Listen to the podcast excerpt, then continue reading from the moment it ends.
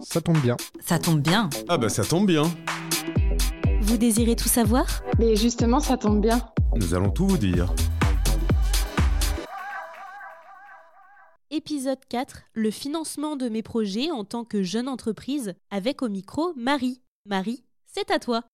Pour faire financer euh, vos projets auprès d'une banque, il y a donc un élément qui sera euh, toujours demandé euh, pour une entreprise qui, n'existe pas ou même qui existe, mais, sur un, projet nouveau, ça va être ce qu'on appelle un prévisionnel. Un prévisionnel, ça consiste à déterminer quel va être le, chiffre d'affaires attendu, les dépenses afférentes à l'activité et pour sa mise en œuvre, et ainsi définir une rentabilité globale.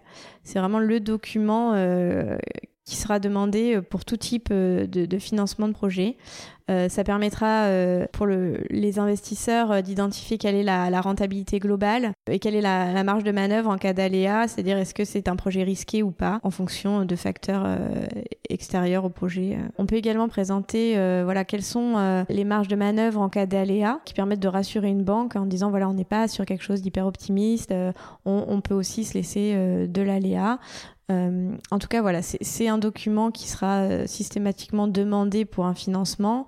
Les équipes euh, de BSF sont aguerries à ce, travail et les banques ont aussi l'habitude de, de recevoir ces documents. Vous venez d'écouter l'épisode 4 de votre podcast Ça tombe bien.